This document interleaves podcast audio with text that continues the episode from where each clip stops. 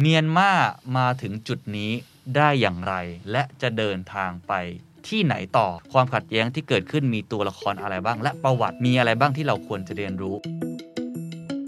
This is the Standard Podcast. The Secret Sauce. Executive Espresso สวัสดีครับ ผมเคนนักครินทร์และนี่คือ The Secret Sauce Executive Espresso สรุปความเคลื่อนไหวในโลกเศรษฐกิจธุรกิจ แบบเข้มข้นเหมือนเอสเปรสโซให้ผู้บริหารอย่างคุณไม่พลาดประเด็นสำคัญ เมียนมามาถึงจุดนี้ได้อย่างไร และจะเดินทางไป ที่ไหนต่อความขัดแย้งที่เกิดขึ้นมีตัวละครอะไรบ้าง และประวัติมีอะไรบ้างที่เราควรจะเรียนรู้ วันนี้ผมชวนเฮียวิทย์สิทธิเวคินมาอีกครั้งนะครับ สวัสดีครับ สวัสดีครับเคนสวัสดีครับทุกท่านครับต้องบอกว่าตามคำเรียกร้อง เพราะว่าตอนก่อนหน้านี้เราคุยกันเรื่องอิสราเอลกับปาเลสไตน์อืมโอ้ยอดเกิน3 0 0แสนไปแล้วใน YouTube ไม่น่าเชื่อเลยคำถามดีไงโอ้โหพี่วิทย์ที่แบบสุดยอดอยู่แล้วแล้วมีคนคอมเมนต์มาเยอะเหมือนกันนะครับบอกว่าอยากทราบเรื่องของเมียนมาบ้าง ผมเองเหมือนกันวันนี้ผมจะมาเป็นตัวแทนของคนที่ไม่รู้อะไรเลย ผมตามข่าวบ้าง แต่ว่าตัวละครมันเยอะเหลือเกินอืมชื่อต่างๆ หรือว่าที่มาที่ไประบบการปกครองอืมผมรู้ไม่เยอะมากครับแต่ฮีวิทย์ในวันนี้จะมาอธิบายให้เราฟังว่าในอดีตมันเป็นยังไงกางแผนที่เหมือนเดิมตัวละครเป็นอย่างไรเหมือนเดิม แต่ก่อนอื่นผมเล่าเหตุการณ์ปัจจุบันก่อนแล้วกันเนาะอืมเอาเหมือนเดิมที่เราคือยอดภูเขาน้ำแข็งก่อนแล้วเดี๋ยวให้เฮียวิทย์ช่วยอธิบาย ใต้ภูเขาน้ำแข็งว่ามันมีอะไรครับเอาปัจจุบันที่เราเห็นก็คือหลังตั้งแต่มีการรัฐประหารขึ้นอีกครั้งแบบเซอร์ไพรส์ใครหลายคนมากในช่วงประมาณเดือนกุมภาพันธ์ที่ผ่านมาของนายพลมินอ่องหล่ายมีความเปลี่ยนแปลงเยอะมาก movement อะไรต่างๆ มากมาย ตอนแรกบอกว่าจะประกาศให้มีการเลือกตั้งภายในหนึ่งปีนู่นนี่นั่นคนก็พยายามที่จะวิเคราะห์ถึงเหตุผลว่าเกิดจากอะไร แต่ที่แน่ ๆ มีคนเสียชีวิตเยอะมากนะครับมีการทำอารยะขัดขืนเยอะมากหลายคนเห็นข่าวนะครับไม่ว่าจะเป็นการประท้วงเงียบการชู 3 นิ้ว ประท้วงชานม เอากระทะมาตีเพราะฉะนั้นตอนนี้หลักๆ ก็มี 2 ฝ่ายที่เราเห็นชัดเจน ล่าสุดที่เราคุยกันเนี่ยเมื่อวานนี้เองนะครับประมาณปลายเดือนพฤษภาคมก็มีภาพปล่อยออกมาก็คือเป็นภาพการจับกลุ่มองซานซูจีเพราะฉะนั้นตอนนี้เหตุการณ์ต้องบอกว่ายังอยู่ในช่วงที่ยังไม่รู้ว่าจะเป็นยังไงต่อไป ในขณะที่ฝั่งอาเซียนเองก็พยายามหาทางออกครับว่าเอ๊ะจะทำยังไงเราจะกดดันได้ไหม รัฐบาลอื่น ๆ ในประเทศอื่น ๆ หลายประเทศเนี่ยทำการคว่ำบาตรเลยด้วยซ้ำอืมงั้นตอนนี้สถานการณ์ยังอยู่ในประมาณนี้อยู่นะฮะแต่คนตายเนี่ยล่าสุดผมเช็คมาให้ก็คือ มีผู้เสียชีวิตไปแล้วประมาณ 818 ราย ถูกจับกลุ่มควบคุมตัวประมาณ 4,296 ราย ออกหมายจับแล้ว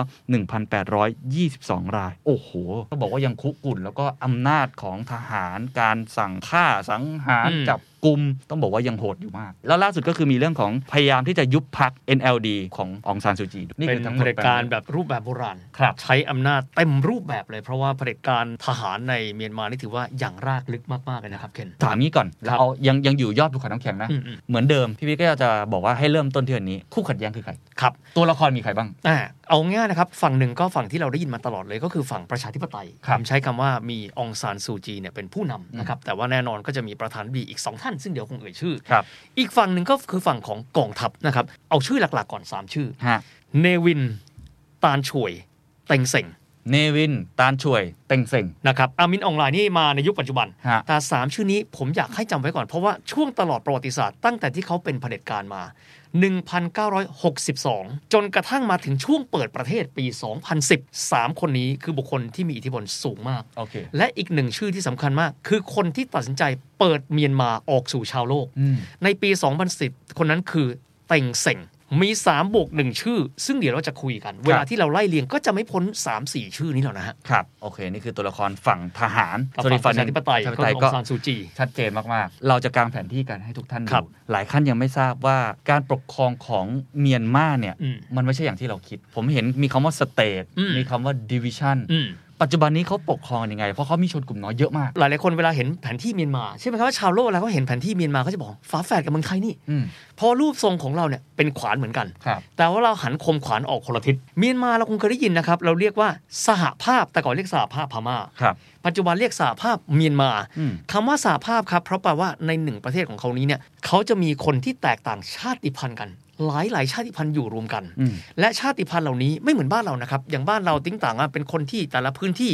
อาจจะมีพูดภาษาถิ่นแต่เรารวมเรียกว่าคนไทย แต่ว่าของเขาสมมติว่าคนนี้เป็นคนไทยใหญ่อยู่ที่ฉานเขาก็ถือว่าเขาคือไทยใหญ่อืมคนนี้เป็นมอญเขาก็ถือว่าเขาเป็นมอญเพราะฉะนั้นถ้าเกิดเราไปดูแผนที่แล้วมีคำว่า state คือเป็นรัฐมีความหมายว่าเป็นพื้นที่ที่ชนกลุ่มน้อย คนละชาติพันธุ์มิใช่พม่า แต่เป็นคนคนละชาติพันธุ์ เช่นกะเหรี่ยง มอญยะไข่ ไทยใหญ่ครับเขาครองพื้นที่อยู่เขาปกครองในแบบของเขาเอง ถูกต้องแน่นอนว่าอยู่กับรัฐบาลกลางด้วยครับครับแต่เขามีอิสระของเขาพอสมควรโอเคในขณะที่พื้นที่ถ้าเกิดไปดูแผนที่แล้วเขียนว่า division เช่น มัณฑะเลย์ division ตะนาวศรี division ย่างกุ้ง division มีความหมายว่าเป็นพื้นที่ ที่มีชาวพม่าครับซึ่งเป็นคนกลุ่มที่ใหญ่ที่สุดนั้นอยู่ด้วยกันอืมดูแผนที่เราจะได้รู้ครับว่าประเทศเขามิได้มีเอกภาพอ๋ออย่างบ้านเราเนี่ยต้องถือว่าบ้านเรามีมีการบูรณาการแห่งรัฐที่ทุกคนกลมกลืนกัน ก็คือคนไทยอะส่วนใหญ่ มองหน้ากันเป็นคนไทยเชื้อสายจีน หรือว่าเป็นคนพื้นที่อื่นเราคนไทยเหมือนกันครับแต่เมียนมาจะแตกต่างกันไป ซึ่งตรงนี้เดี๋ยวเป็นคีย์นะฮะฮะว่าทำไมผลักดันประเทศให้มาถึงจุดนี้ได้ โอเค อะนี่ เราเรากลางแผนที่ B division กับ state เพราะฉะนั้นอืมความที่มันไม่ได้เป็นเอกภาพกันนักอืมมันทำให้วิธีการปกครอง หรือวิธีการการต่อสู้ครับมันอาจจะเกิดขึ้นตลอดมา ถูกต้องพูดง่ายคือว่าด้านหนึ่งเขาต้องรับศึกในอ๋อผมเรียกแบบนี้นะฮะ การที่รัฐบาลกลางต่อสู้กับรัฐบาลท้องถิ่น การดุลอำนาจระหว่างกัน ตอนที่ซูจีมาแล้ว มีการเปลี่ยนดุลยภาพนี้ไหมอืมตอนที่ทหารปกครองเปลี่ยนดุลยภาพไหมอืมท่าทีหลังจากที่ซูจีเนี่ยอยู่ในอำนาจมาประมาณ 6 ปีอืมดุลอำนาจตรงนี้เปลี่ยนแปลงไปมากน้อยขนาดไหนอย่างไร แต่จุดที่ฝากไว้ครับดูแผนที่เมียนมา ต้องไม่ลืมต้องไปดูประเทศเพื่อนบ้านเขามีพรมแดนที่ติดยาวที่สุดคือบ้านเรา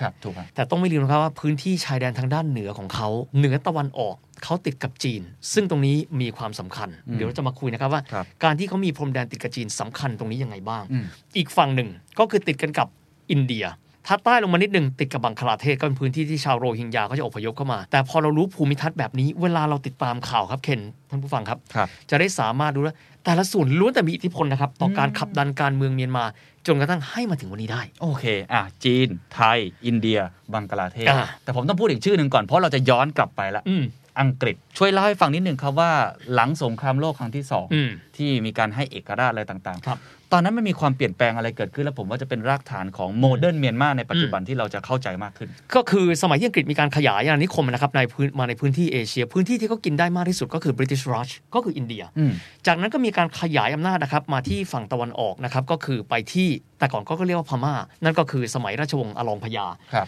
หลังจากที่จบสงครามโลกครั้งที่ 2 เป็นที่เรียบร้อยไปแล้วนะครับ ทีนี้อังกฤษก็คืนเอกราชให้ทั้งอินเดียแล้วก็พม่าไปด้วยครับให้เสร็จปั๊บในช่วงนั้นบุคคลที่ถือว่าเป็นวีรบุรุษของพม่าในการปลดแอกจากอังกฤษ ก็คือนายพลองซานในช่วงนั้นก็คือนายพลองซานก็จะมีการเข้าออกระหว่างพม่าเองกับไทยนะคครัรับบแล้วก็ได้มีการร่วมกับกองกำลังญี่ปุ่นท้ายด้วยก็สามารถที่จะปลดแอกจากอังกฤษได้ แล้วก็มีการประกาศเอกราชเป็นที่เรียบร้อยไปแล้ว แต่หลังจากนั้นเหมือนหลายประเทศเลยครับสงครามโลกครั้งที่สองกลุ่มก้อนทางการเมือง ในกองทัพเองก็ไม่ได้มีเอกภาพครับอืมหลังจากนั้นคือในปี 1962 ก็เลยเกิดเหตุการณ์นะครับ สังหารนายพลองซานโดยนายพลเนวิน ซึ่งเนวินนี่เป็นเผด็จการซึ่งอยู่มา ยาวนานมาก 1962 จนถึงปี 1988 อยู่นานมาก ๆ จนกระทั่งเรียกว่าระบอบเนวินก็คงจะไม่ผิดนัก และช่วงนั้นถ้าหลายคนถามบอกว่าทำไมกองทัพเมียนมาถึงได้มีความแข็งแกร่งอืมเพราะต้องบอกว่าเผด็จการทหารเมียนมาเนี่ย เขาอยู่และเขาอย่างรากอยู่ในสังคมมาเป็นเวลายาวนานมากๆ อิทธิพลที่ฝากไว้ต้องบอกวันนี้ว่าด้วยความที่ว่าเนวินเป็นคนที่ไม่ชอบอะไรที่เป็นอังกฤษตำราภาษาอังกฤษที่เคยมีก็ไม่ได้ใช้ต่อไป สิ่งที่ประหลาดมากถ้าใครไปเมียนมาจะพบแบบนี้ครับเส้นทางการเดินรถเป็นแบบพวงมาลัยซ้ายเอ๊ะผมก็งงก็เคยเป็นเมืองขึ้นอังกฤษก็ต้องใช้พวงมาลัยขวาดิอ่าอ๋อเนวินเปลี่ยนครับเพราะเนวินไม่ชอบอ๋อแต่รถที่วิ่งอยู่บนท้องถนน ขับพวงมาลัยขวาแบบบ้านเรา มันมีเหตุผลนะครับครับเพราะรถพวกนี้มาจากประเทศคู่ค้าคือญี่ปุ่นครับอ๋อโอเคอ่าเพราะฉะนั้นเดี๋ยวเดี๋ยวเรื่องของการค้าซึ่งมันจะมีส่วนเกี่ยวข้องด้วยเดี๋ยวจะครัมาบอธิบายทุกอย่างมันมีความเกี่ยวข้องกันหมดเดี๋ยวจะเล่าต่อไปได้ครับ แล้วผมทราบมาว่าถ้าเราไปคุยกับคนพม่าอืมหรือเมียนมาที่อายุมากๆเนี่ยอืมที่เคยอยู่ในช่วงนั้นเนี่ยอืมบางคนพูดภาษาอังกฤษดีมาก ถูกต้องครับเคนในยุคเดิมที่อังกฤษยังอยู่เนี่ยจะพบว่าคนรุ่นเก่าสมัยนั้น พูดภาษาอังกฤษได้ดีมาก แต่ต้องยอมรับว่าตั้งแต่เนวินมาตำราไม่ได้ใช้หลักสูตรอังกฤษอีกต่อไป เป็นหลักสูตรของตัวเขาเอง เพราะมีหลักการของเรื่องของความเป็นชาตินิยมครับเพราะฉะนั้นคนรุ่นหลังๆ จะสังเกตว่าภาษาอังกฤษเขาไม่ได้ดีเท่าคนรุ่นก่อนหน้าอืมอืมอืมนะครับถ้าเกิดว่าเจอคนเมียนมาที่เป็นผู้ใหญ่มากๆ พูดจาสำเนียงอังกฤษเนี่ยจะรู้ทันทีว่าเป็นคนรุ่นโน้นเราก็จะใช่ ในขณะที่รุ่นใหม่ๆ ภาษาอังกฤษ ไม่ได้แข็งแรงเหมือนกับคนรุ่นก่อนหน้าครับนะครับเพราะมันมี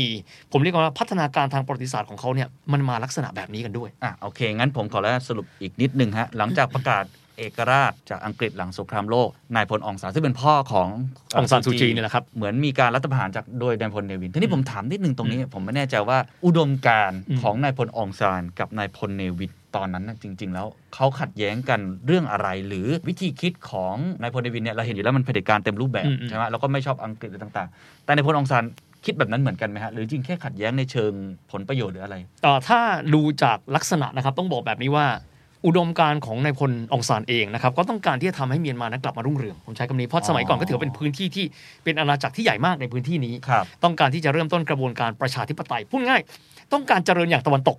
ก็คือมีการปฏิรูปว่าง่ายๆเหอะโอเคนะแต่ต้องยอมรับว่าในกองทัพเขาเอง อย่างที่บอกมันไม่ได้มีเอกภาพเสมอไปฮะฮะทหารเองจะมองว่าถ้าเกิดเปลี่ยนแบบนั้นแล้ว ดุลอำนาจระหว่างรัฐบาล ซึ่งอาจจะเป็นฝ่ายการเมือง ซึ่งตอนนั้นเราก็ไม่รู้นะครับว่ามีการเจริญเติบโตมากน้อยขนาดไหนอืมกับกองทัพ กองทัพเสียดุลอำนาจแน่นอนอ๋อเข้าใจละก็เลยน่าจะเป็นที่มาเพราะว่าหลังจากนั้นน่ะสิ่งที่เปลี่ยนแปลงไปคือเผด็จการทหารเต็มรูปแบบนะครับอะถ้างั้นผมถามต่อในเชิงเอ่อเผด็จการเต็มรูปแบบนายพลเนวิน ผมเคยฟังมาที่หนึ่งผมไม่แน่ใจว่ามันเป็นเหตุเป็นผลกันอือฮึอย่างไรมากน้อยแค่ไหน อย่างที่เราคุยกันเรื่อง division กับ state อืม ก็เพราะว่าฝั่งเมียนมาเนี่ยมีความไม่เป็นเอกภาพกันอยู่อืมเพราะฉะนั้นรัฐบาลกลางมันต้องมีความเข้มแข็งมาก ๆ ในการคุมชนเผ่าอะไรต่างๆเนี่ยชาติพันธุ์ที่มันแตกต่างหลากหลาย เพื่อให้อำนาจของเขาสามารถเบ็ดเสร็จได้ครับก็เลยต้องใช้กำลังทางทหารอืมนายพลเนวิน อันนี้อันนี้เกี่ยวไหมฮะโอ้เกี่ยวแน่นอนครับ การที่เนวินขึ้นมาต้องยอมรับนะครับว่าคงจะไม่ใช่รัฐบาลกลางทุกประเทศ เห็นชนกลุ่มน้อยเป็นส่วนเดียวกัน แต่ละประเทศจะมีจะมีผมใช้คำว่ามีความรู้สึกที่ว่ากลมเกลียวน่ะไม่เหมือนกัน เพราะทางด้านของ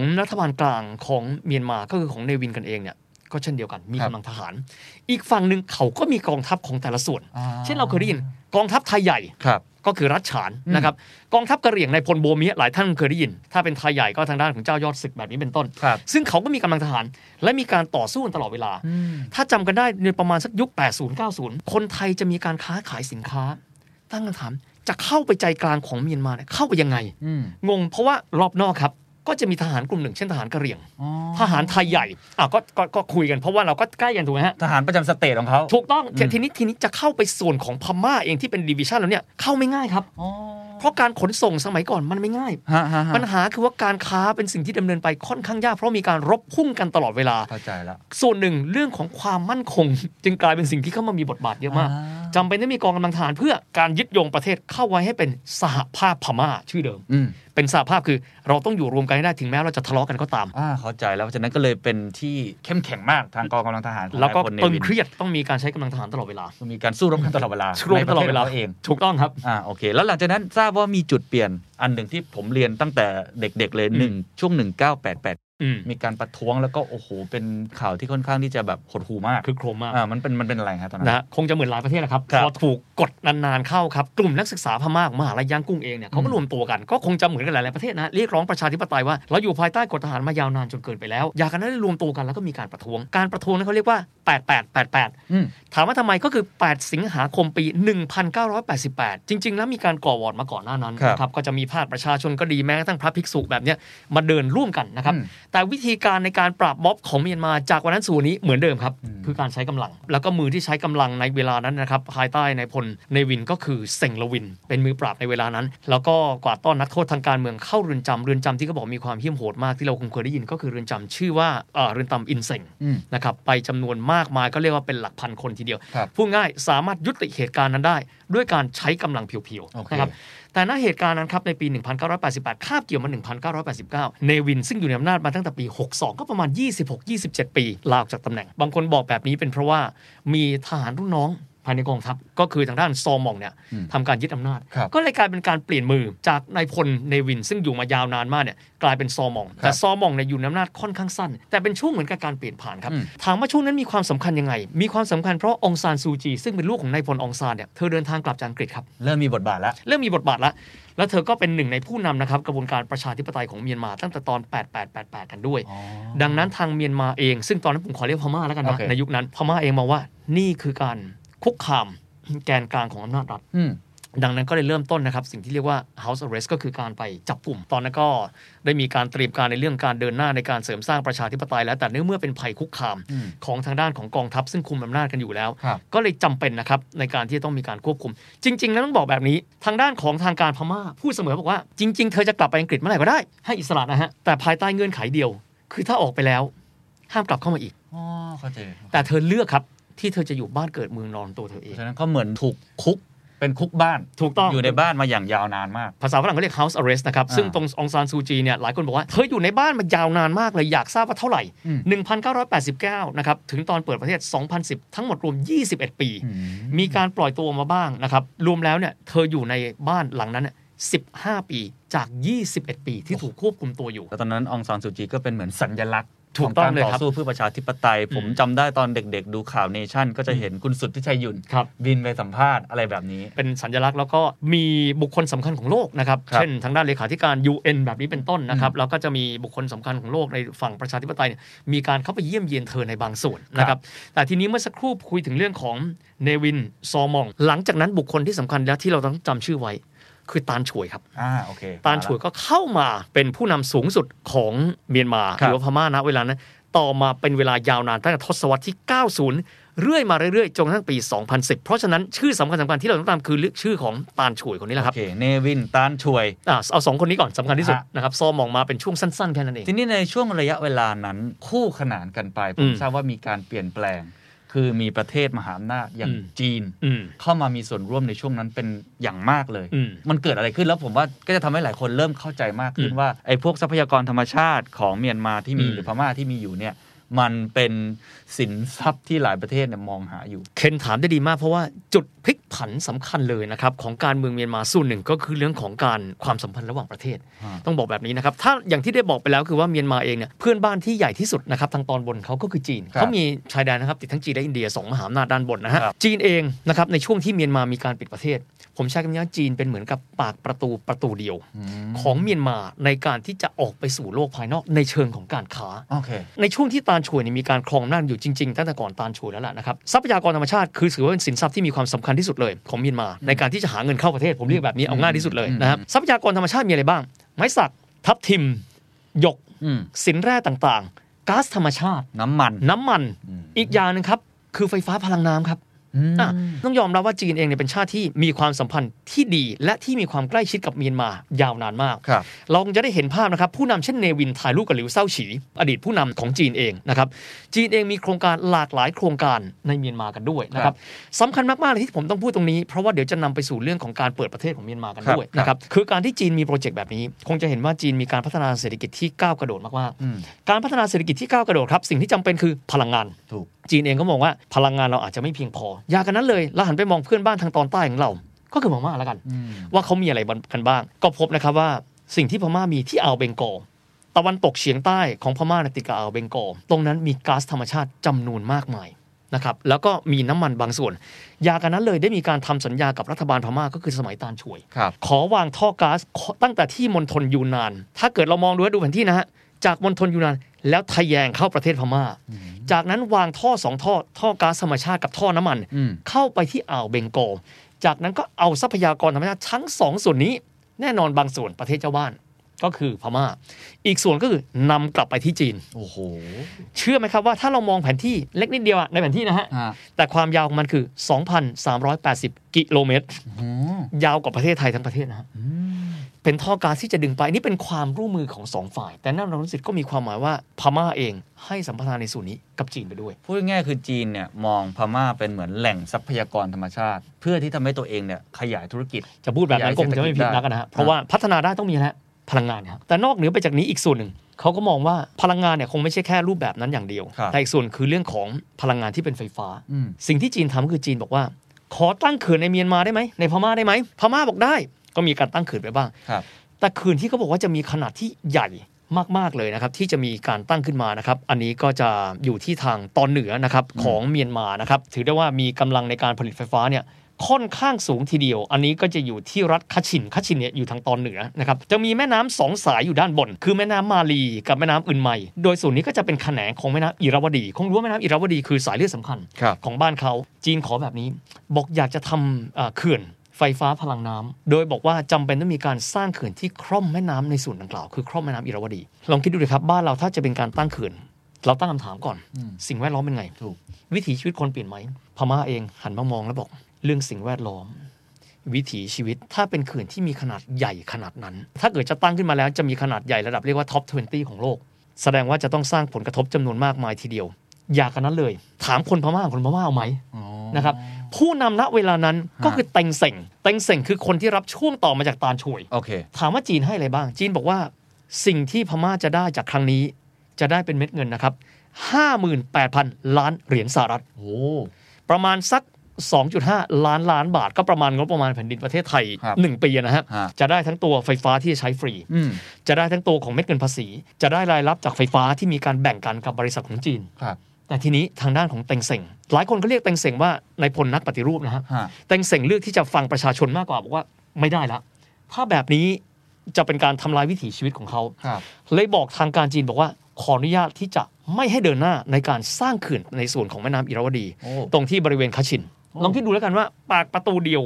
ที่เมียนมามีอยู่ กลายเป็นว่าเกิดปัญหากัน โอ้ เพราะไม่ยอมที่จะเดินหน้าในการสร้างเขื่อนอันนี้นะครับ ครับ เหตุการณ์นี้เกิดขึ้นบริเวณปี 2010 ผมไม่รู้ว่าเป็นเหตุเป็นผลกันหรือเปล่า เพราะอีกไม่นานนัก สิ่งที่เกิดขึ้นครับ ก็คือการที่เมียนมาโดยในายพลเต็งเซ็งประกาศที่จะเปิดประเทศอ๋อ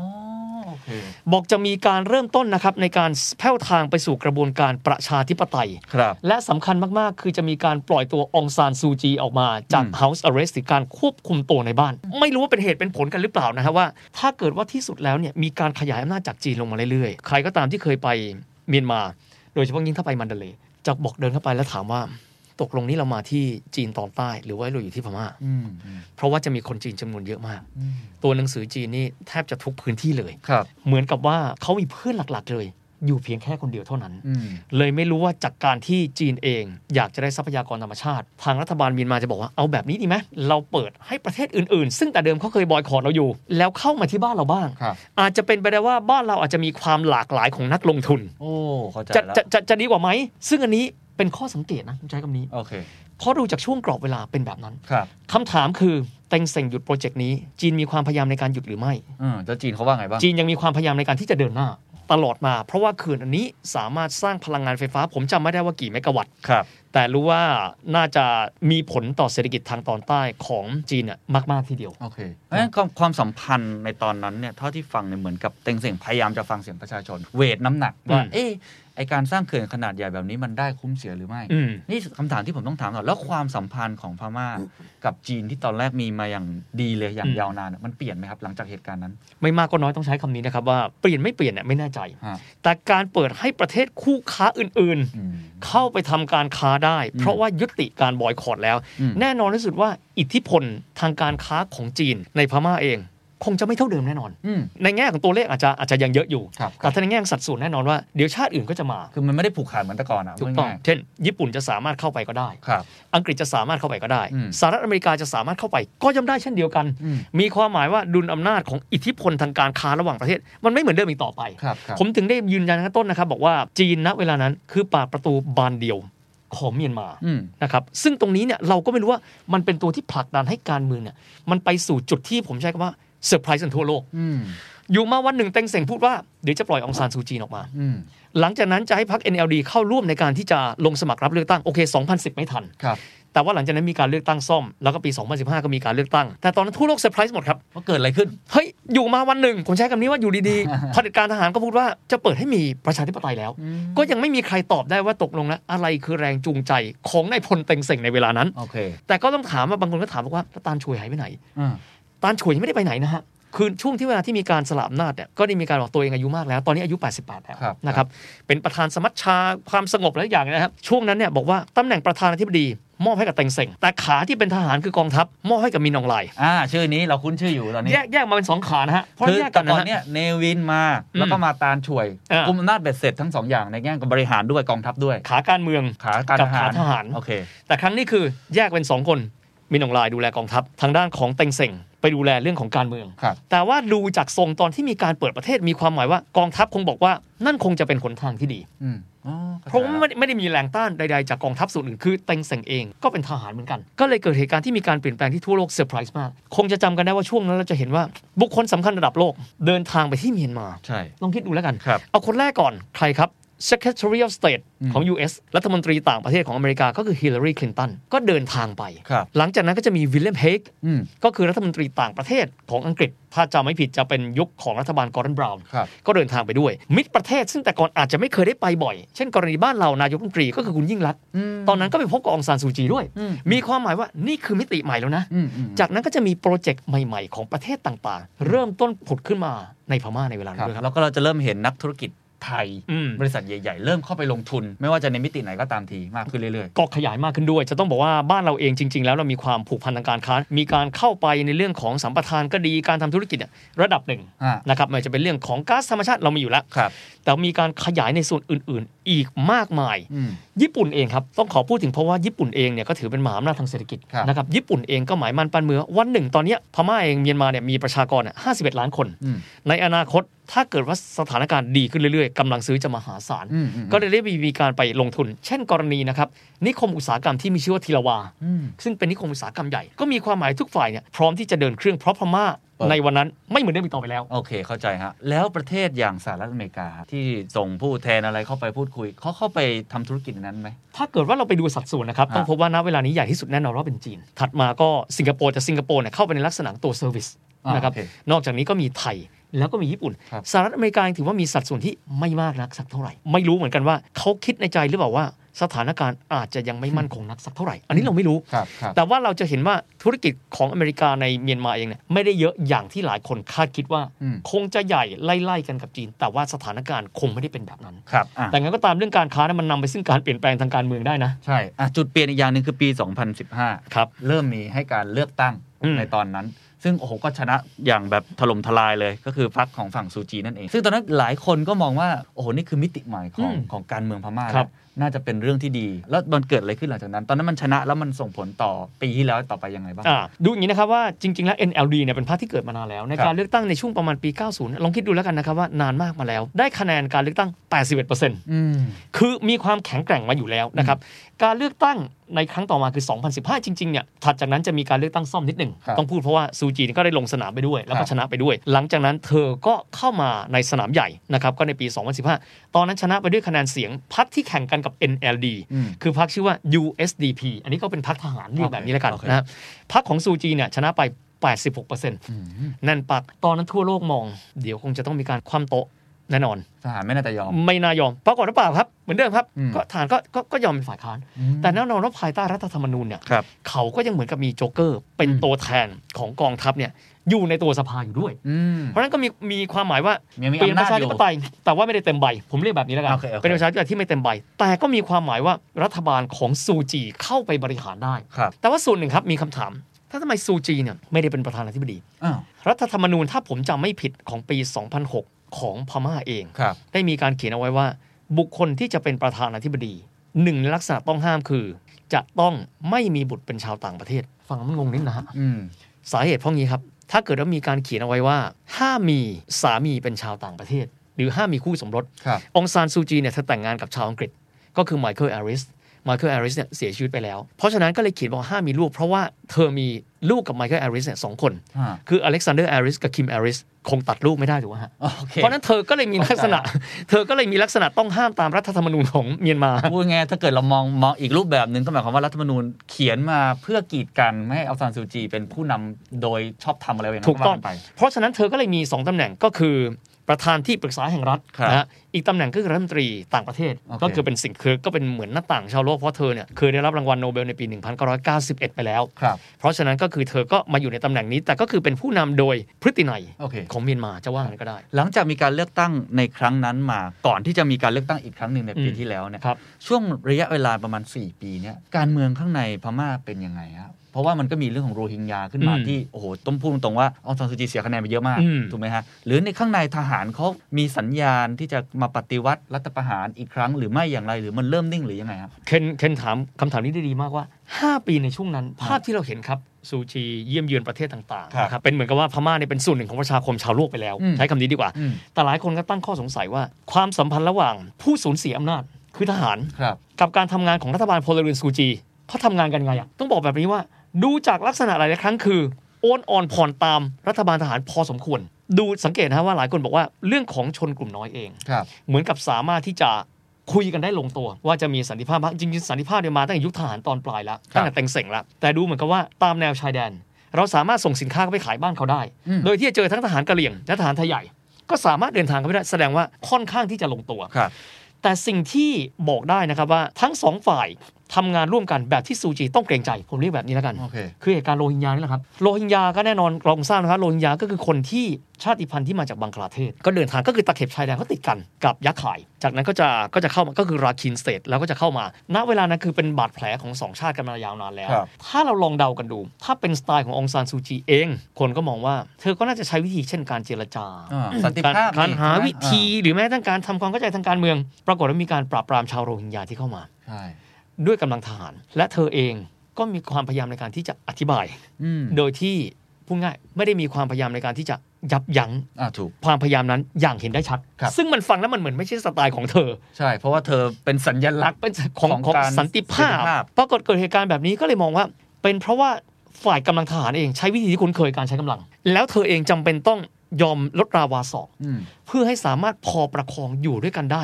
หรือไม่อ๋อเข้าใจแล้ว คือทางด้าน popularity หรือความนิยมของเธอเนี่ยอันเนี้ยไม่ต้องพูดถึงอ่า86%มันชัดเจนอยู่แล้วครับครับรวมถึงผลการเลือกตั้งครั้งต่อมา 2020 มันชัดเจนอยู่แล้ว แต่การทำงานระหว่างนั้น อีกหนึ่งข้อสังเกตครับที่น่าสนใจคือ ระหว่างที่เขาทำงานด้วยกัน ลองคิดดูแล้วกันนะครับว่าองซานซูจีมาแต่ฝ่ายการเมืองครับข้าราชการประจำของเมียนมาทั้งโอ้หมดอยู่มานานมากเลยกับรัฐบาลทหาร อยู่มาตั้งแต่สมัยโน่นนะครับคือถ้าใครแบบอายุมากหน่อยก็ต้องอยู่ตั้งแต่สมัยแบบ เนวิน ซอมองอืมปานช่วย ด้วย mindset ที่คงไม่ค่อยเหมือนกันอะครับครับครับเขาทำงานด้วยกันยังไงอะอืม เราก็ไม่รู้ ถูก แต่รู้ว่าแน่นอนว่า4ี่หปีที่ผ่านมา เธอคงมีความพยายามอย่างสูงครับ อืม ในการที่จะประคองรัฐนาวาประชาธิปไตยของพม่าเนี่ยให้มันเดินไปได้อย่างดีที่สุด อืมแต่เราจะไม่เคยรู้นะครับว่าเธอมีความอึดอัดอะไรหรือไม่ อืมเราจะไม่เคยรู้เลยแล้วเราก็ไม่รู้ว่ากำลังทหารที่มีอยู่หลายคนก็ตั้งคำถามว่า แล้วทหารเปลี่ยนไปตามรัฐบาลพลเรือนไหมครับ ทหารรุ่นใหม่ ก็ไม่มีใครรู้ว่ากองทัพยังมีเอกภาพ เอกภาพมีความหมายว่าอยู่ฝ่ายเผด็จการทหารครับครับหรือกองทัพเองเริ่มเข้าใจแล้วว่า การอยู่ร่วมกันกับฝ่ายประชาธิปไตยเขาอยู่ร่วมกันยังไงอืมไม่มีใครรู้เข้าใจจนกระทั่งหนึ่งกุมภาพันธ์ที่ผ่านมาเราถึงได้รู้ว่าตกลงแล้วเนี่ยรอยบาดแผลตรงนั้น มันยังคงอยู่และค่อนข้างลึกโอเค เข้าใจแล้วนี่เราย้อนกลับไปนิดนึงในปีที่แล้วที่มีการเลือกตั้งอีกครั้งหนึ่งครับ หลายคนก็มองว่าโอ้โหทิศทางก็คงจะเป็นแบบเดิมที่เราเห็นมาตลอด4ี่หครับปีว่าพรรคฝั่งประชาธิปไตย NLD ก็ชนะต่ออมแล้วก็คงปกครองต่อไป ซึ่งตอนนั้นคะแนนก็ถล่มทลายยิ่งกว่าเดิมอีกอืมคือมติของประชาชนเนี่ยเป็นเอกฉันท์ครับในแบบนั้นอยู่แล้ว แต่จู่ๆเดือนกุมภาพันธ์อืมก็เกิดสิ่งที่เราไม่คาดคิดเกิดขึ้น อยากให้ครับวิเคราะห์ชัดๆอีกครั้งหนึ่งแสดงว่าอำนาจหรือว่าความไม่พอใจ หรือว่าเรื่องของการแลกเปลี่ยนผลประโยชน์อะไรต่างๆ ของรัฐบาลทหารที่พยายามที่จะเปิดประเทศ ในก่อนหน้านั้นที่ความครับพยายามในเกิด 10 ปีก่อนนั้น ยังรู้สึกไม่ชอบ ไอ้สิ่งที่เกิดขึ้นกับเอ่อประเทศตัวเองประชาธิปไตยต่างคือคือคือมันน่าสนใจตรงที่ว่าหลายคนพูดว่าสิ่งที่เต็งเสงได้ทำไป ถ้าเกิดว่าไม่ชอบที่จะเป็นแบบนี้แล้วเปลี่ยนทำไมถ้าจะเปลี่ยนกลับไปแบบเดิม ถูกไหมฮะๆถูกฮะแต่แต่อย่างหนึ่งอันนี้ผมให้ให้ให้เป็นข้อมูลนิดนึงว่าครับหลายคนถามว่าแล้วเต็งเสงหายไปไหน พอแพ้การเลือกตั้งเสร็จปั๊บหลังจากนั้นนะครับก็อยู่ในการเมืองชั่วครู่ จากนั้นท่านก็ไปบวชตลอดชีวิตครับ โดยที่ไม่มีการเปิดเผยว่า วัดที่ท่านไปจำพรรษาเนี่ยอืมอยู่ที่ไหนพูดง่ายคือว่า ออกจากซีนไปเลยก็จะมีภาพตอนที่ได้สวมผ้าเหลืองสวมจีวรเป็นที่เรียบร้อยไปแล้วครับออกจากซีนการเมืองไปเลย แล้วก็กลายเป็นผู้ที่ทำการรัฐประหารในครั้งนี้ก็คือมีหนองลาย ก็คือคนที่รับอำนาจทางการทหารเนี่ยมาจากปานฉวยกันด้วย ณ เวลานั้นเนี่ยมันดูเหมือนอะไรรู้ไหมฮะด้านหนึ่งพม่าเองต้องการลดแรงกดดัน จากเรื่องของความสัมพันธ์ทางการค้าระหว่างจีนกับพม่าครับแต่ขณะเดียวกันก็อาจจะบอกว่าเราลองดูไหมว่าการอยู่คู่กันแบบเนี้ยโดยที่ฝ่ายซูจีฟังเราอืมเราพอฟังซูจีบ้างถ้าฟังนะฮะอืม ดุลยภาพของมันจะออกมาเป็นอย่างไรอืมอืมก็เราไม่รู้ว่าหลังประตูที่มันปิดอยู่เนี่ยเขาคุยอะไรกันบ้างเขาคุยอะไรกันบ้างอ่าอ่าแล้วก็รอยปริแตกเนี่ยคืออะไร แต่เท่าที่เห็นก็คือด้านหน้าเนี่ย ซูจีก็จะผมใช้คำว่า รับก้อนหินจากนานาชาติจากเรื่องโรฮิงญาเนี่ย เยอะมากครับๆอยู่แล้วมาวันหนึ่ง เหมือนกับตัดสินใจได้ว่า กลับไปอยู่แบบเดิมดีกว่าไหมอืมดีกว่าการที่ว่าเราไม่สามารถที่จะควบคุมประเทศได้ครับก็เลยกลายเป็นออกมาอย่างที่เราเห็นในวันที่หนึ่งกุมภาพันธ์นั่นแหละครับครับ ซึ่งตอนนี้นักวิเคราะห์หลายคนก็คาดการณ์อนาคตยังไงบ้างเท่าที่พิวิทย์รวบรวมข้อมูลมา คือ ที่เขาออกมาให้เหตุผลอะมีการทุจริตการเลือกตั้งอืมจะเนี่ยอยู่ในหนึ่งปีเลยจะจะอีกครั้ง แต่ดูสัญญาณในช่วงหลังที่ผ่านมามีการพยายามจะยุบพักหรือมีการสั่งฆ่าประชาชนอืมหรืออะไรต่างๆ ที่ ไม่ปฏิบัตินอมแล้วอีอืกมต่อไปเนี่ยสัญญามันเป็นยังไงต่อ คือใช้แบบนี้แล้วกันนะฮะถ้ามาถึงขนาดเนี้ยอยากจะทำสิ่งที่เขาต้องการทำเขาก็ทำหมดแล้วนะครับอืมขออนุญาตใช้คำนี้อ่าสิ่งที่อันนี้ลองชวนคิดเล่นๆกันแล้วกัครันบว่าอะไรน่าจะเป็นแรงกดดัน ให้เขามีการเปลี่ยนท่าที หรืออย่างน้อยที่สุดถอยลงมาสักนิดหนึ่งกว่าปัจจุบันซึ่งใช้คำว่าใช้กำปั้นเหล็กแล้วทุบลงไปเลยปั้งอืมเจ้าแบบนี้มาดูตัวชอยส์นะครับหนึ่งคือแรงกดดันภายในประเทศครับต้องยอมรับที่ผ่านมาเนี่ยมีการชุมนุม เพราะว่าชาวพม่าเองเขาเป็นแอคทิวิสต์นะ มายาวนานมากแล้วเขาเขาต่อสู้เรื่องการเมืองจนกระทั่งเขาชินไปแล้วเนี่ยแต่มากี่ครั้งอีกฝ่ายถืออาวุธนะฮะอืมฉันจะทำแบบนี้ก็เดินหน้ากันไปครับแรงกดดันภายในเป็นยังไง อาจจะไม่สามารถที่จะสั่นคลอนหรือว่าสั่นสะเทือนระบบการปกครองปัจจุบันได้ เพราะว่าไม่ได้มีพลังทางอาวุธมากขนาดนั้น คือฝั่งหนึ่งมีปืนนะฮะอ่าอีกฝั่งมีมืออะอ่าเราก็คงไม่ได้ แม้ว่าจะมีความเปลี่ยนแปลงคือมีโซเชียลมีเดียอืมอะไรพยายามที่จะถ่าย หรือว่าพยายามที่จะใช้ movement ต่างๆ เพื่อกระตุ้นขึ้นมาแต่พี่วิทย์มองว่าเทียบกันยากมาก คือคือนี้มองดูแล้วเหมือนกับว่าเขาไม่ care อืมต้องต้องขออนุญาตใช้คำนี้นะว่าอ่าฮะเหมือนก็ไม่ care มาดูอีกส่วนกันบ้างครับท่าทีประชาคมโลกประชาคมโลกผมเอาตั้งแต่ UN ก่อนครับนะครับมีหน่วยงานหนึ่งก็คือว่า UNSC United Nations um, Security Council หรือว่าสภาความคณะมนตรีความมั่นคงของสหประชาชาติครับจะมีการออกนะครับหนังสือในการประณามการกระทำของรัฐบาลทหารพม่าฮะในช่วงที่มีการรัฐประหารฮะ ออกไม่ได้ครับอืมเพราะว่าคณะมนตรีถาวรมีสมาชิกอยู่ 5 ประเทศถูกไหมฮะก็คือผู้ชนะสงครามโลก 4 ประเทศกับจีน 1 ประเทศสหรัฐอเมริกาอังกฤษและฝรั่งเศสบอกว่าออกเลย condemnation คือการประนามอีก 2 ประเทศครับ จีนกับรัสเซียยกมาวีโต้อืมแม้กระทั่งหนึ่งเสียงวีโต้ก็ไม่สามารถทำอะไรได้แล้วอืม UN จบไปอืมอาเซียนครับอาเซียนหันมามองเฮ้ยเพื่อนบ้านเราตอนนี้ไม่เหมือนเดิมอีกต่อไปแล้วครับตื่นเขาหน่อยอืมโอเค แต่ละการของอาเซียนคือ การไม่ก้าวไก่ายกิจการภายในครัขบองรัฐอื่นครับนั่งประชุมร่วมกันก็มองแล้วก็บอกว่าอาจจะแสดงความห่วงใยก็เป็นคำที่เราคุ้นชินกันดีถูกแต่ก็คงไม่สามารถที่จะเดินเข้าไปแล้วพูดว่าให้รัฐอื่นอืมเพราะว่าเขาก็มีอธิปไตยของเขาครับในการทำสิ่งใดได้บ้าง ก็เลยกลายเป็นว่ากลไกอาเซียนก็คือการที่จะบอกแหละครับบอกกับทางหนึ่งในสมาชิกก็คือเมียนมาบอกว่า ดูแลประเทศคุณหน่อยนะอืมเท่านั้นแต่ไม่ได้มีอำนาจในการแทรกแซงอะไรขนาดนั้น ไม่สามารถทำได้ะอันนี้ครับผมเล่าให้ฟังนิดนึงนะฮะว่าตอนนี้ผู้นำผู้แทนชาติในอาเซียนบรรลุฉันทามติ 5 ข้อเพื่อยุติความรุนแรงในเมียนมาแล้วก็ปูทางสู่การเจรจามี 5 ข้อนะอืมหนึ่งก็คือจะต้องยุติความรุนแรงในเมียนมาโดยทันที และทุกฝ่ายจะต้องใช้ความยับยั้งชั่งใจอย่างเต็มที่ 2. การเจรจาที่สร้างสารรค์ระหว่างทุกฝ่ายที่เกี่ยวข้อง จะเริ่มต้นขึ้นเพื่อหาทางออกอย่างสันติ เพื่อผลประโยชน์ของประชาชน 3. ทูตพิเศษของประธานอาเซียน จะอำนวยความสะดวกเป็นสื่อกลางของกระบวนการเจรจาโดยความช่วยเหลือของเลขาธิการอาเซียน 4. อาเซียนจะให้ความช่วยเหลือด้านมนุษยธรรม ผ่านทางศูนย์ประสานงานอาเซียน เพื่อความช่วยเหลือด้านมนุษยธรรมด้านการจัดการภัยพิบัตินะครับและสุดท้ายข้อ 5 ก็คือ ทูตและคณะผู้แทนพิเศษจะเดินทางไปเยี่ยมเมียนมาเพื่อพบปะกับทุกฝ่ายที่เกี่ยวข้อง อ่านมาทั้งหมดก็เห็นเลยว่า มันก็เป็นถ้อยแถลงหรือว่าท่าทีที่ไม่ได้เข้าไปแทรกแซงอะไรอืมบทบาทเราก็อยู่ได้ประมาณนี้ถูกไหมฮะในของอาเซียน คือคือคำว่าหลักการในการเคารพอธิปไตยของกันและกัน คือนี่คือกรอบที่ตรึงเอาไว้ เพราะตอนนั้นมันมีเสียงแรงกดดันค่อนข้างมากนะกับใช่รัครับฐบาลไทยต่างๆว่าเฮ้ยพรมแดงเขาติดกันคุณจะยอมให้ประเทศเขาเป็นอย่างนี้เหรออืมสุดท้ายเราก็จะกระทบไม่ทางครัใดบก็ทางหนึ่ง แต่ว่าท้ายที่สุดเราก็ บทบาทเราก็มีแค่ประมาณนี้ของอาเซียนถูกไหมโดยโดยการที่ว่าเราเราเราใช้คำนี้ท่าทีของเราเราเป็นสมาชิกอาเซียนครับอาเซียนเป็นอย่างไร เราเดินตามนั้นอืมนะฮะอืมแต่ทีนี้ก็จะมีแรงกดดันอยู่บ้างครับนะครับกับจีนไงครับอ่าถูกเขายังไงบ้างฮะก็แน่นอนนะว่าทางด้านของชาวเมียนมาบางส่วนนะครับ ก็มีการแสดงท่าทีนะครับ บอกว่าอยากให้จีนทำอะไรบางอย่างอืม แต่อันนี้อันนี้คนเมียนมาเองเช่นบอกว่า อยากให้เข้ามามีบทบาทในส่วนนี้ ซึ่งแน่นอนว่าทางด้านจีนเองก็คงจะเหมือนกับทุกประเทศอ่าที่ไม่ใช่ประเทศตะวันตกนะฮะครับท่าทีเท่าที่ดูคือลักษณะของเอเชียเราก็คือว่าก็เป็นอธิปไตยของเขา แล้วก็ไม่ได้มีท่าทีอะไรออกมา ก็บอกว่าก็เป็นการเปลี่ยนแปลงภายในของเมียนมา เพราะฉะนั้นเนี่ยณเวลานี้กำลังภายในเอง คือแรงกดดันจากภายในมีพอไหมครับ เท่าที่ผ่านมาเหมือนกับว่าไม่ว่าจะเป็นโลกยุคอนาล็อก ยุคดิจิตอล I don't care อ่าโอเคคือคือจะมาทรงนั้นอ่านนะฮะส่วนภายนอกเองถ้าเป็นทรงฝรั่งก็มีการประนาม มีการกระทุ้งแรงๆฝ่ายเอเชียก็เป็นแบบนี้ครับก็ต้องถามว่าภายในภายนอกไม่ขยับก็ยากและจะเดินหน้ายังไงอืมแต่อย่างที่มีการแตกต่างไหมครับ ครั้งที่ผ่านมาตั้งแต่เนวินมาซอมองตานช่วย ไม่เคยมีรถแมพว่าอีกปีนึงจะทำอะไรฮะแต่ประเด็นตอนนี้คือบอกว่า มีรถแมพซึ่งก็แน่นอนว่าสามารถต่อได้ถ้าจำไม่ผิดถูก ต่อรัฐบาลเฉพาะการได้ 2 ครั้งก็คือ 2 ปี แต่อาจจะใช้กลไกอื่น เช่นการยุบพักหรือไม่อืมหรือว่าการไม่ปล่อยตัวองซานซูจีหรือไม่อืมซึ่งอันนี้ก็คงจะต้องดูกันต่อไปเพราะมองจากลักษณะแบบเนี้ยจากการที่เขาเป็นเหมือนที่เขาเคยเป็นมาอืมอืมคือฉันก็อยู่ของฉันแบบนี้ครับคำถามที่ผมต้องถามต่อ ก่อนหน้านี้เคยอยู่กันแบบนี้อืมประตูบานเดียวก็คือจีน แล้วจู่ๆก็เปิดขึ้นพยายามให้มีประตูบานอื่นมากครัขึ้บน ตอนนี้เหมือนกลับมาปิดอีกครั้ง แล้วประตูของเขาคืออะไรฮะ หลังจากนี้ที่จะทำมาค้ากับคนอื่น ถ้ามองทรงนะฮะจีนยังไงก็ตามยังคงมีการดำเนินธุรกิจกันต่อไป โอเคท่อก๊าซท่อน้ำมัน อันนี้ยังอยู่เหมือนเดิมนะเหฮะ มือนเดิมตัวเขื่อนที่ยังไม่ได้สร้างก็ยังไม่ได้สร้างกันอยู่ ก็ไม่รู้จะผลักดันกันไปทางไหน ฮะในขณะเดียวกันต้องยอมรับแบบนี้ เวลาที่ต่างชาติมีการไปลงทุนแบบ FDI Foreign Direct Investment อืมเขาเอาเงินไปลงปั๊บคุณสร้างโรงงานไปแล้ว ยังไงก็ตามคุณก็ไปถอยลงถอนโรงงานของคุณออกมาไม่ได้ถูกไหมฮะครับคุณก็ต้องอยู่ของคุณแบบนั้น ครับ โรงงานแบบนั้น อยู่ข้างในอยู่แล้ว มีความหมายถ้าเป็นภาษาฝรั่งคือ แต่ละคนมีส่วนได้เสียคือมีสเต็กอยู่ในสังคมนั้นอยู่แล้วอ่าเพราะเรื่องของธุรกิจเรื่องของเศรษฐกิจ คนที่ลงไปแล้วก็น่าคงจะต้องที่จะเดินหน้าต่อไปโอเคอีกส่วนหนึ่งแต่ว่าเท่าที่เห็นนะครับ ก็คือจะมีบริษัทเบียร์ญี่ปุ่น ที่บอกว่ามีการร่วมทุนกันกับฝ่ายของ partner เมียนมา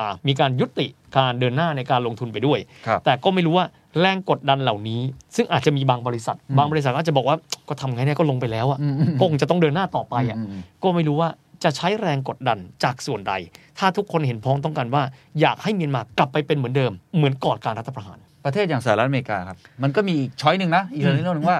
จะเข้าไปแทรกแซงไหมอืมเหมือนที่เขาทำมากับในหลาย ๆ พื้นที่ คือคำว่าแทรกแซงต้องดูลองลองดูเปรียบเทียบนะฮะฮะ boycott อันนี้ boycott ไปแล้วอะเมียนมาหันมาแล้วก็พูดว่าก็ boycott มาตั้งหลายปีแล้วนี่เนาะอ่าใช่ใช่ก็ก็คงไม่แตกต่างกันแล้วก็ครับที่ผ่านมาเราก็สามารถที่จะอยู่กันได้ครับ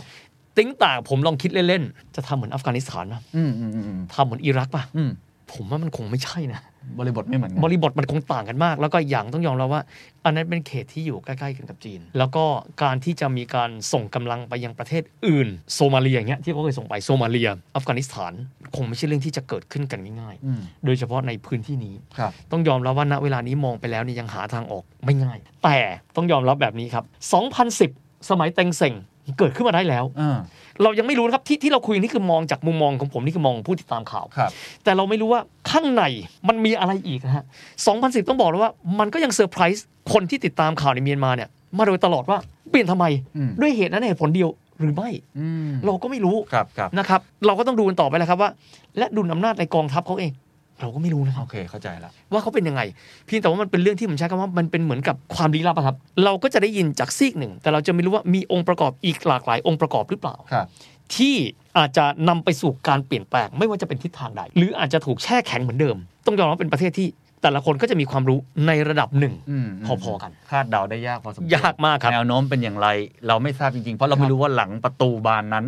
เขามีอะไรอยู่ข้างในเขาบ้างมีอะไรอีกถูกไหมฮะก็ก็ลองคิดดูนะฮะอย่างเช่น กรณีของการเปิดประเทศณเวลานั้นครับหรือแม้กระทั่งการที่เต็งเส่งไปบวชบางคนก็บอกแบบนี้ก็ด้วยการที่หลวงลุงท่านก็อายุมากแล้วฮะการที่ท่านจะไปพึ่งพระธรรมก็ไม่ใช่เรื่องแปลกแต่ขณะเดียวกันก็คือบางคนก็เซอร์ไพรส์ว่า อ๋อท่านออกไปแล้ว ท่านต้องการความสงบแล้วท่านก็ไปเลยอืมคือเราก็ไม่รู้ว่ามีกลไกอะไรอีกอื่น ๆ อีกที่อาจจะมาเป็นตัวขับเคลื่อนครับทำให้เกิดการเปลี่ยนแปลงในเมียนมาอีกนะฮะครับอะเราพอที่จะเข้าใจบริบทประวัติศาสตร์ที่มาพอสมควรแล้ว แล้วก็มีแนวโน้มหลากหลายรูปแบบที่จะเกิดขึ้นได้ สุดท้ายผมถามเหมือนคำถามที่ผมเคยอือฮึถามพี่วิทย์ฮะเราคนไทยฮะเสพข่าวเมียนมา